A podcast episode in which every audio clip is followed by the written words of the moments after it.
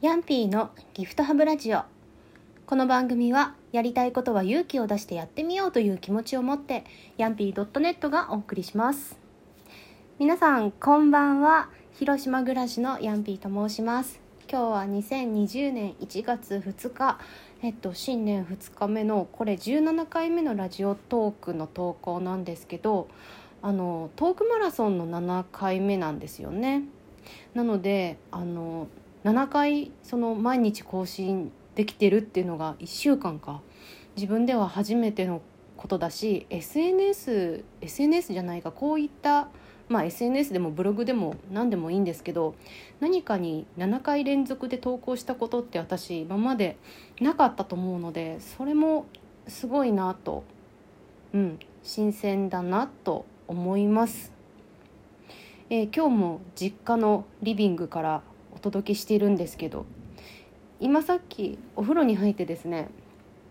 今顔にパックをつけてあの喋ってみてるんですけどあのねこのリビングに誰もいない時間っていうのが今しかないのでもうパックやってるけどラジオトークも撮っちゃおうと思って急いで録音始めたんですけどめっちゃ喋りにくいですね。パックをしてラジオトーク始めるのはちょっと失敗でしたね。もうめっちゃ空気が入ってきてしまった。まあしょうがないのであの続けていこうと思います。えー、今日あの珍しくなんだ初売りセールに出かけたんですよ。で近所にショッピングモールがあってでそこに行ってみたんですけど地元のね行ってみたんですけどなん絶対人多いだろうなと思ってなんかユニクロとかも半額のなんかねやってるって CM とかでやってたから人がいっぱいいるんだろうなと思っていたんですけどあの全然そんなことなくって思ってた半分ぐらいでしたかね。なのであ結構人少ないなと思ったんですよ。みんな市内の方に行っちゃったんかなとか思って。ちなみに広島市民はですね県民はですねあ県民みんなかはちょっと分かんないですけど広島市に住んでいても市内っていうふうに言うんですよ広島市に住んでても市内に行こうって言ったらそのなんでしょう中区のそごうとかパルコとかがある本通りの方面のことをなぜかしないって言うんですよねあの中心部と思ってもらえればいいんですけど、うん、みんな市内に行っちゃったんかなと思いました。あのねそこのショッピングモールってその普通の商業普通というかこうなんだろうな洋服とかいろんなまあ雑貨とかですね売ってる商業施設が入っている塔とあのデパート百貨店が入っている塔と2つ連なってるあのモールなんですよ施設なんですよ。で私がそのやっぱりずっとそこが地元なので子供の頃からよく行っていてですねでその百貨店の方にはやっぱりあまり行くことはなかったんですけれどでもそのお母さんと買い物に行く時とかなんか家族で食事をする時とかあとはそうだな成人してからというか大人になってからは何かこう誰かに贈り物をしたい時とか何かお返しをしたい時にあのお歳暮というか、まあ、商品券とかいろいろ売ってるとこなので行ったりとかあとうんちゃんとちゃんとじゃないな靴が欲しいとか思った時はそこの百貨店の方に行ったりしてたんですよなんですけどそこの百貨店がですね今年1月？なのでもう今月なんですけど撤退するっていうことでですねなんかすごく寂しい寂しいなと思っていてまあそうは言ってもあの引っ越しを私もしたりとかしてしばらく行く機会がねなかったんですよ。で今日その母親と買い物に行ってまあ私の買い物もあったし母の買い物もあったんですけど行ってみてなんかお正月の雰囲気を初めて見たと見たってのもあるんですけどまあなんだろうな神楽みたいなのがこう待ってたりとかする中でこう人が集まってるのを見たりとかしてるとなんかいろんな思い出がこう蘇ってきて、うん、小学生ぐらいの時のこととか、うん、中学生高校生の時にあここでアイスクリーム食べたなとか。あのなんだろうな。こう実家に私関東の方に大学生の時と社会人最初の頃いたのでで帰ってきた時にはここのケーキを買ったなとかいろいろ思い出してなんかすごいそのお正月の雰囲気見てると思わず涙が出そうに なりました。なんだろうな。そんな感じで。ノスタルジーに浸ったというわけではないんですけどあの自分が予想しないところでそういった思い出がいろいろあったなやっぱりあったなと思って寂しいなと思いましたね。でそこで働いてお買い物して店員の方とまあ いろいろ寂しいですねみたいなことを話したりとかも したんですけど、まあ、またそれはどこかでうん Radiotalk かなんか昨日ノートを始めてみたんですけどノートとかに書けば良いのかなこの気持ちはとか思いながらあのうんそんな1月2日でした。さてさて、えー、今日の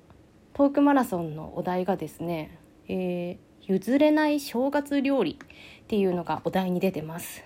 正月料理ってどっからですかね？年越しそばから始まりますかね？年越しそばからの次の日のお雑煮おせち料理とか？でおせち料理の中にもいろいろありますよね。エビとか黒豆とか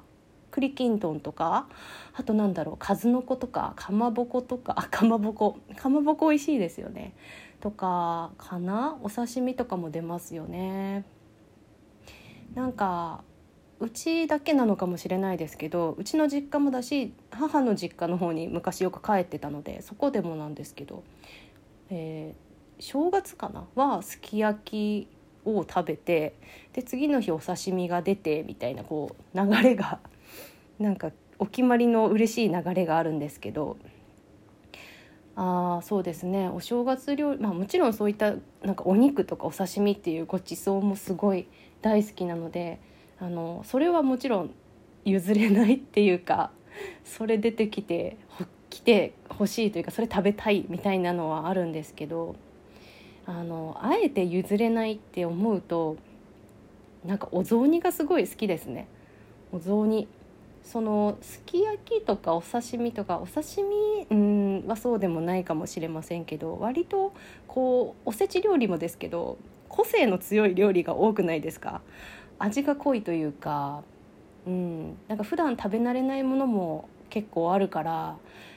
ちょっと嬉しいんだけど胃が疲れてくる時にお雑煮が次の日で朝元旦の朝とかに出てくるとすごい安心感がありますよね。お雑煮って地域によって出汁のこううどんみたいに色とか違うのかもしれないですけど私がよく食べてたのは、まあ、主に広島と愛媛県の方のお雑煮になるんですけどどうだろう出汁は透き通ってる感じかなあの実際ねどうやって作ってるかっていうの私あのお恥ずかしながらお手伝いしたことがなくていつも盛り付けその煮込んだしいたけとかあのの盛り付けしかやったことないのでわからないんですけど透き通ってる系透き通ってる系のお雑煮ですね。でお雑煮ってその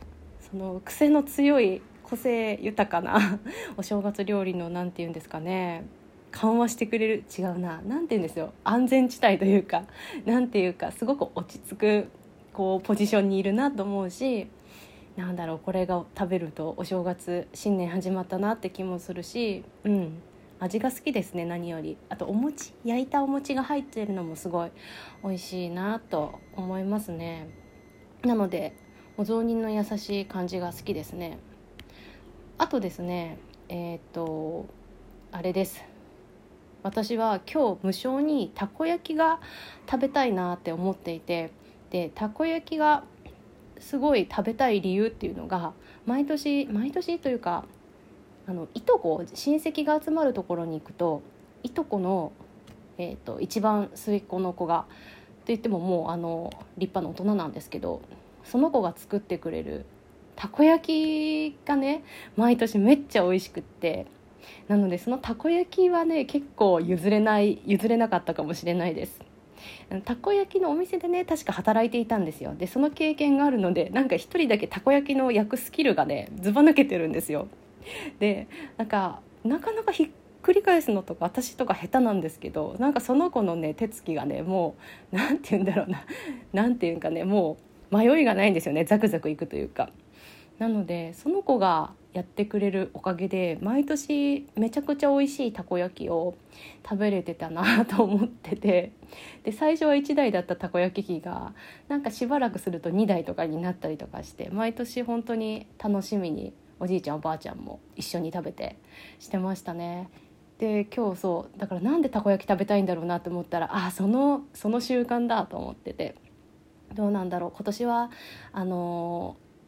自分の実家には帰ってますけどそういった親戚の方の実家には行ってないのでみんなどんな風に過ごしてるんだろうだろうなとかも思うし新しいね家族とかも増えてたこ焼き食べてるのかなどうなんだろうちょっと聞いてみたいなとは思うんですけど